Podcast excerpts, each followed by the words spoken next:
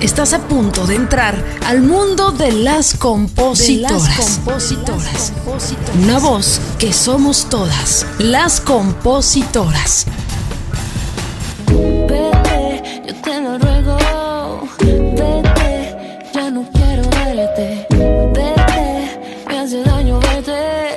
Vete, que tú no estás. No quiero más seguir así. Paso las noches en vela cuentos, ya no quiero drama. Mañana sí vas a sentir que me jodiste, yo estaba para ti. Otro episodio más de Las Compositoras en esta ya sexta temporada, donde hemos conversado con maravillosas autoras, artistas. El día de hoy no es la excepción. Tenemos eh, a una colombiana cantautora maravillosa que tuve el gusto de conocer eh, recientemente en Colombia, mi querida Luna Le. Lo que estamos escuchando de fondo es un nuevo sencillo titulado Vete, que también desprende una gira llamada Vete Tour, la cual ha tenido ya paso por Ciudad de México, Bogotá, Medellín y Bucaramanga. Mi querida Luna Le, qué gusto tenerte en este espacio, tu espacio de las compositoras. Hola Erika, bueno, muy feliz, muy feliz de estar acá. Muchas gracias por esta invitación. Eh, pues tú sabes toda la admiración que te tengo, entonces realmente me da, me da mucha felicidad estar acá en este momento.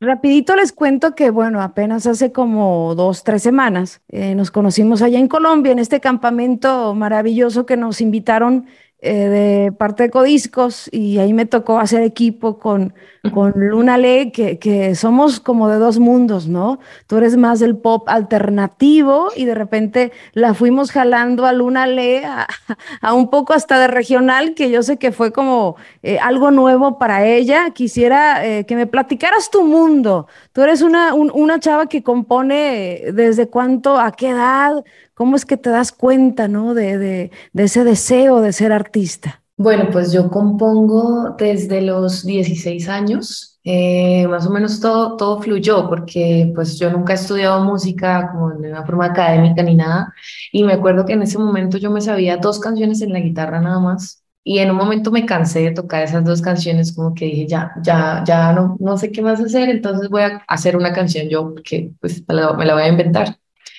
Entonces creo que así fue que fue fluyendo es- esa, esa como parte mía de la composición. Me inventé esta primera canción casi que por la necesidad de tocar algo nuevo en la guitarra y me di cuenta de como de la facilidad, se me dio como muy fácil realmente. Yo me senté en, en una tarde la, la compuse toda y me acuerdo que yo leía mucha poesía también, como mucha literatura y eso me ayudó un montón como para poder tener recursos y escribir esa primera canción. Y de ahí ya fue un camino muy largo. ¿Empezaste tu proyecto siempre en solitario o querías ser compositora o tú cantar tus propias rolas? Porque a muchas nos pasa que cuando iniciamos a componer eh, decimos, no, estas son para mí, yo a nadie le voy a dar mis canciones. O en mi caso, que yo siempre eh, visualicé mis canciones en otras voces y no precisamente con mi voz. Sí, claro, bueno, mira que esa es una cosa que recién eh, pude como abrir el espectro en este campamento en el que estuvimos, Eh, porque yo siempre he compuesto mucha música, pero no toda es, es, son canciones con las que yo me identifico. Entonces, efectivamente tengo como un filtro eh, de canciones que yo hago y sé que son para mi proyecto y hay otras que digo, no, esto no, no es para que yo lo interprete, entonces simplemente digamos que lo hago a un lado, que en alguno de los casos eh, la um, artista María Cristina Plata, que además es mi hermana también, ha tomado varias canciones mías precisamente porque teníamos esa cercanía de que yo le mostraba mis canciones y ella me decía, esa canción quisiera cantarla. Entonces ahí fue que empecé como a a darme cuenta de las posibilidades que tenía uno escribir canciones que no fueran para que uno las interpretara y es increíble porque la canción toma otra vida, o sea, e- es espectacular y eso lo aprendí también en el, en el campamento, como la importancia de que alguien más interprete las canciones que uno escribió es, es crucial también para, para la canción misma. Hablando de canciones y de gran legado, me encantaría saber cuál es tu opinión de la música latinoamericana. Eh, hemos visto en estos últimos años eh, algunas fusiones, nuevas olas, ¿no? De, de, de, de, música muy, muy de raíz. Precisamente yo pienso que la música regional le abre un espacio muy grande a la música latinoamericana, o sea, está como, está como en la mitad pues para mí. Entonces, eh, me parece que hace que el público quiera un poco como indagar un poco más y de pronto va descubriendo entonces a Chabela y de pronto va descubriendo a Mercedes Sosa y de pronto Violeta Parra y así poquito a poco el público puede ir, ir llegando a, profundizar más en este género. Sí siento en este caso que, que la música regional eh, le ha dado, le ha, abierto las puertas a otros géneros y sobre todo a las letras. Es que siento que gracias a, a, esta música y a la música latinoamericana también, el público aprecia lo que se dice en la canción y es súper importante la letra. Y, y, bueno, ¿no? yo creo que estamos en una época donde ahorita la gente está aprendiendo a escuchar mucho. Y hay, hay muchos proyectos también que están poniendo esta música en lugares, en lugares chéveres, como es el, este proyecto mexicano que se llama Daniel, me estás matando, que hacen boleros, bolero glam se llama, y es hermoso porque precisamente rescata el bolero, pero lo moderniza, entonces la gente no se siente escuchando música de viejitos, por decirlo así. Entonces es, está, está en un camino interesante la música. Sé que no te gustan las etiquetas, ¿no? Eres eh, una cantautora que experimenta con, con, muchos ritmos, con muchas fórmulas, sin embargo me, me encantaría saber ¿Qué es lo que más te, te, mueve como cantautora en el momento de crear? Eh, ¿Qué ritmos o qué, qué géneros te, te, atraen más? Bueno, yo creo que, eh, digamos que yo no soy muy, eh, como te dije, muy académica, entonces mis recursos en la guitarra están muy muy llevados por la línea del bossa nova. A mí me gustan mucho eh, las armonías del bossa nova. Entonces, de un tiempo para acá, empecé a descubrir que esta armonía funciona también mucho con el R&B. Y así fue que empecé como a llevar mi música un poco al R&B, pero precisamente porque yo soy, me considero más que todo compositora y tengo muchas vertientes de mucha música, es que yo creo que mi música no se puede como encasillar en un, en, o en un R&B o en un pop alternativo o en un rock steady. Es como que hay, hay una fusión de muchas cosas. Estoy grabando ahorita un nuevo disco que de hecho en ese disco hay un bolero también. Es como, es como intentar que el artista pueda pueda ser polifacético, ¿no? Como que tenga varias caras y, y, no encasillarse en ningún género. Y yo creo que eso es lo que, lo que intento hacer con, con mi proyecto. Ya te vamos a presionar. ¿Cuándo es la fecha de lanzamiento? No, porque aparte tú haces, eres como empresaria de tu carrera, ¿no? O sea, tú te dedicas también a tener eh, cierto control en tu carrera o tienes eh, un equipo de disquera. Platícame esa parte. Sí, soy, soy independiente. Tengo, pues tengo un sello editorial que se llama Music Hair. Ellos me han, me han como acobijado en este proceso, pero más que todo, yo como todos estos años he trabajado mucho en la autogestión. Y bueno, además soy también artista audiovisual, entonces yo misma también me he encargado de la parte creativa, de los videoclips, del contenido en las redes, que es muchísimo trabajo, pero igual eh, es, es, sentarse y crear, es, es, cuestión de ponerle creatividad y mucho amor al proyecto. Y bueno, este disco que estoy haciendo, empecé grabándolo el año pasado en mayo en México, me fui a México un mes entero a encerrarme ya con el productor que se llama Julián Bernal eh, para empezar a, producir este disco, que salió el año, o sea, ha ido saliendo por sencillos, he soltado sencillos, el primer sencillo fue 180, el segundo sencillo fue De Fuego, que fue una canción que de hecho fue todo un momentum porque hicimos un colectivo de chicas cantando esta canción que habla mucho como sobre la libertad femenina y el no querer que haya ese ojo que siempre nos está mirando a ver qué estamos haciendo y de ahí fue como algo espectacular, hubo mucho apoyo de Amazon, fue como, realmente se sintió algo, algo muy especial con esa canción. Y ahorita la que, pues la que tú mencionabas, Vete, y la idea es ir, seguir sacando sencillos eh, y que el disco salga el próximo año. El disco salga el próximo año, si Dios quiere, si todo sale bien, ese es el plan. Se dice tan, tan fácil, ¿no? Viene mi disco y sin embargo detrás de, de hacer un disco hay tanto trabajo, hay tantas emociones, hay toma de decisiones complicadas, elegir temas. Quiero que nos platiques cuál es tu experiencia eh, detrás de hacer un disco. Bueno, yo creo que detrás de hacer un disco, pues hay muchísimos años, o sea, efectivamente uno saca un disco en un lapso de uno o dos años, pero hay muchísimos años atrás, o sea, aquí hay canciones que yo eh, pues, compuse en el 2018, hay canciones que son, que son antiguas, y y yo creo que sobre todo se trata mucho de ser muy, muy real con lo que uno siente y también dejarse un poco empapar del momento que la industria está viviendo. Yo siento que es muy importante también digamos que es mantener un equilibrio entre lo que uno quiere hacer y también en lo que la industria en este momento está, está moviendo, porque pues es importante saber el momento de la música en el que estamos. Em, y siempre intentar como llevar un, para mí, como un concepto em, como en cuanto a las letras, que esté conectado el disco en cuanto al tema del que estamos hablando, y en el momento en el que uno ya empieza a sacar el disco, pues yo pienso que sí es muy importante hacerlo así como lo estamos haciendo de sacar sencillos, precisamente porque hay que educar a la, a la audiencia, hay que educar a la audiencia que escuche la música y hay que hacerlo así, o sea, tirándoles canciones cada tanto porque la gente ahorita no está, está en un, está en un momento de, de, inmediatez, no se sienta a escuchar un disco completo, si uno se lo suelta completo, podría uno estar perdiendo ahí las 14 canciones.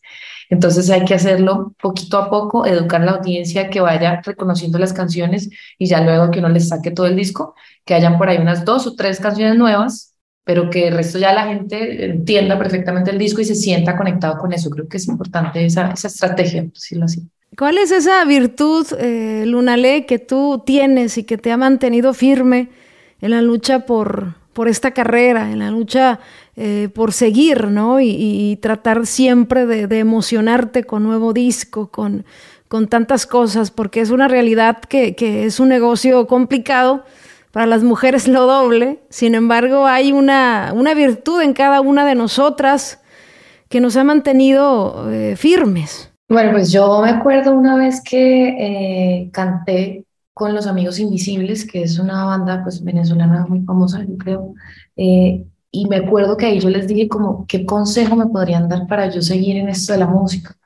Ellos me dijeron, eh, no te rindas, o sea, sé muy, muy persistente porque en este camino mucha gente se queda a la mitad, mucha gente se cansa y se va. Entonces es precisamente porque es lo más difícil. Quedarse haciendo esto es supremamente, eh, sí, es un reto, es doloroso a veces, a veces uno le da rabia a la industria, a la música, en un país como este también, que el arte no es tan reconocido y que la gente no tiene tanta cultura musical como en otros países como los México, por decir así, que la gente aprecia mucho, mucho, mucho al, al cantautor es difícil eh, permanecer. Yo creo que ese ha sido el obstáculo más grande, pero creo que ha valido la pena eh, seguir haciendo y reinventándose cada, cada rato. O sea, como que pienso que cada canción y cada cosa que uno vaya a hacer tiene que tener una estrategia muy pensada detrás, como que nada puede ser por casualidad.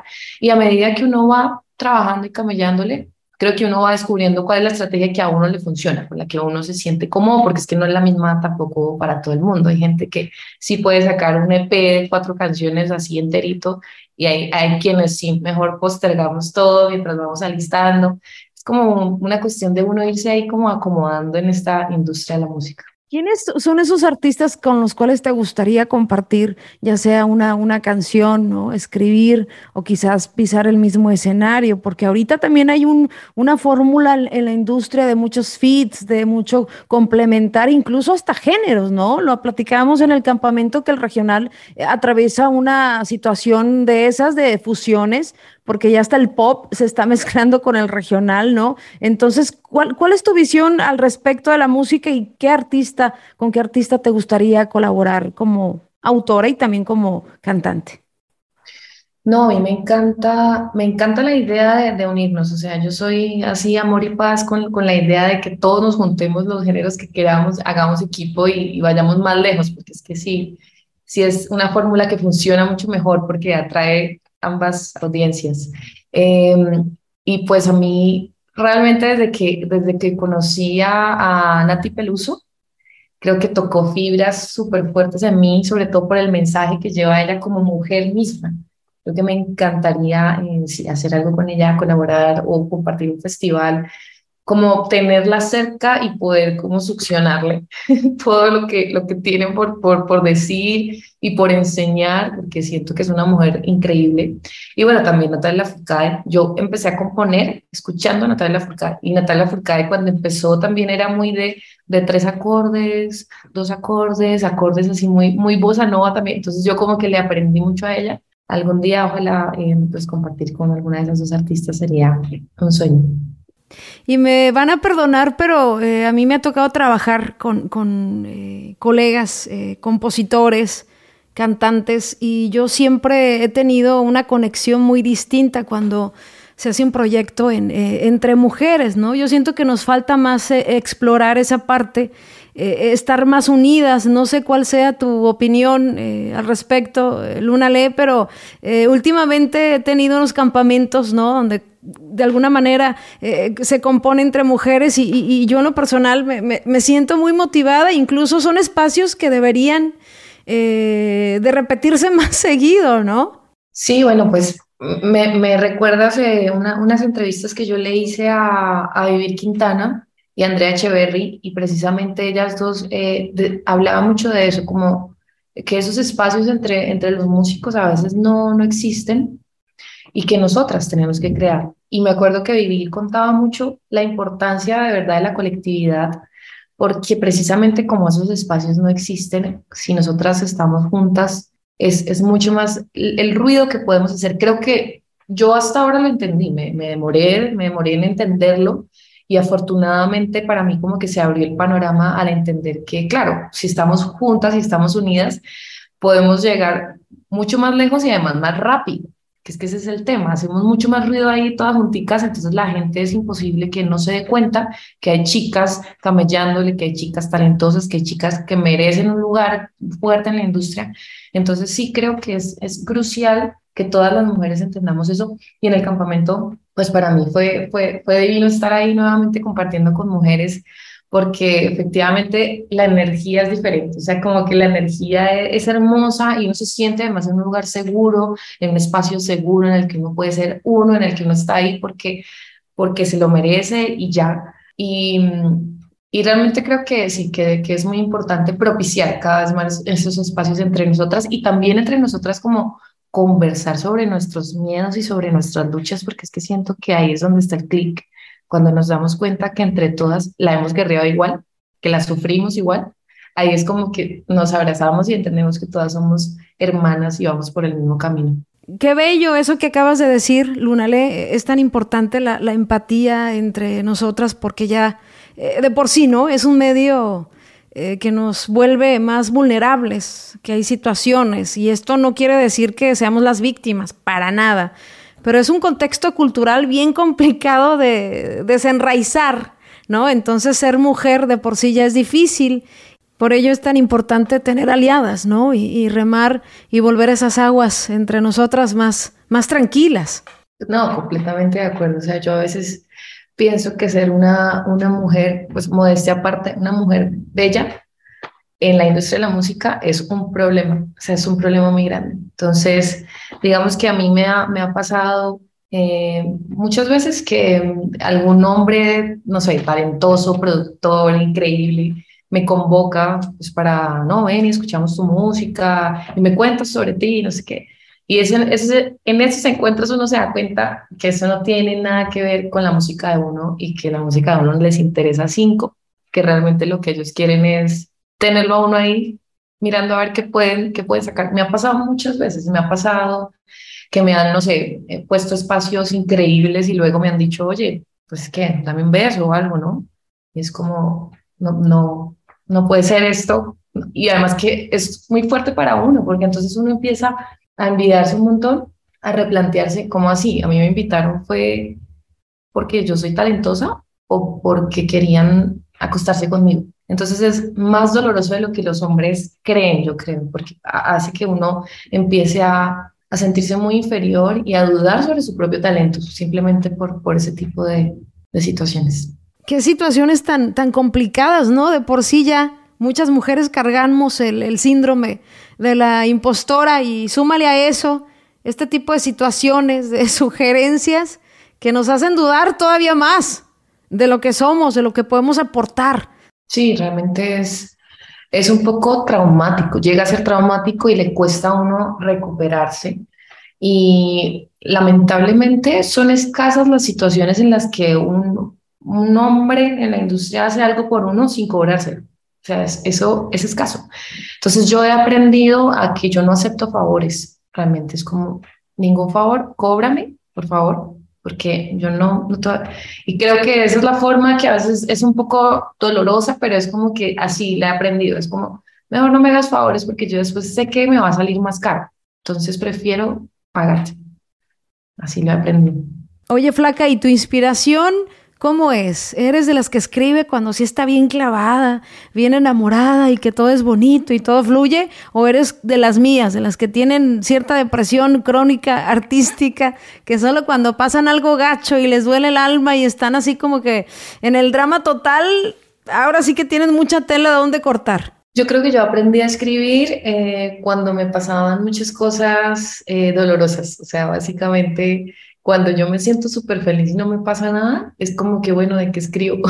Estás como yo, de verdad, a mí me pasa lo mismo, cuando estoy súper en paz, súper enamorada, como que, no sé, quizás en mi caso, que le escribo tanto al dolor, me siento muy conectada con el conflicto, ¿no? Con esa parte oscura del ser humano. No sé si te pasa, bueno, al parecer te pasa lo mismo, ¿no?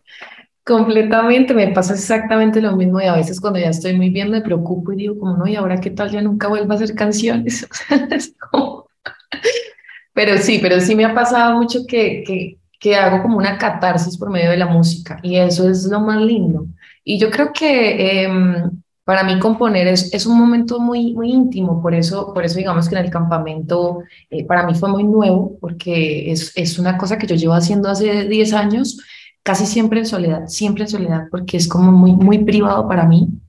Eh, y creo que es la mejor forma en la que fluyo, claramente. Obviamente uno tiene que, como todas las, las carreras y todas las profesiones, aprender a trabajar en equipos, es, es supremamente importante. Eh, pero sí, siento que es un momento en el que estoy yo sola y no tengo miedo de que nadie, porque soy muy, muy también muy insegura, entonces me da miedo decir una idea que no gusta, no sé qué. En cambio, cuando estoy sola es como, no, pues, pues ya, uno va soltando cosas y va sacando un montón de dolores y va diciendo cosas que a veces uno mismo dice, uy, pucha, no, no sabía que tenía esto guardado. Pero pues sí, así es como, como yo lo hago. Querida, qué gusto platicar contigo tenerte en las compositoras. Eh, un gusto más grande fue el conocerte, compartir en ese campamento en, en Colombia, donde pude conocer a tantas colegas tan talentosas como tú. Eh, felicidades por, por tu carrera, no solamente como cantautora, también como artista audiovisual, que eres maravillosa. Y bueno, vamos a estar pendiente de tu nuevo disco. Invito a todas mis colegas, a los que me escuchan, a que busquen la música de Luna Le en todas las plataformas digitales. Flaquita, si puedes compartirnos tus, tus redes para que todos ahí estén al pendiente de tus lanzamientos. Y de nuevo, mil gracias por este espacio que nos diste. Mis redes son Luna Le Música en Instagram, en Facebook, en YouTube. Luna Le se escribe Luna, L, E, todo pegado, tiene la E. Esta, esto siempre tengo que aclararlo. Luna Le Música, así estoy en las redes. Y bueno, Erika, pues muchas gracias a ti por esta invitación. De verdad que me, me da mucha emoción poder compartir y conocernos un poco más. Gracias por escucharnos. Te esperamos el próximo jueves en otro episodio más de Las Compositoras, una voz que somos todas. Recuerda seguirnos en nuestras redes sociales como Las Compositoras y darle seguir a nuestro perfil para tener más visibilidad en este podcast.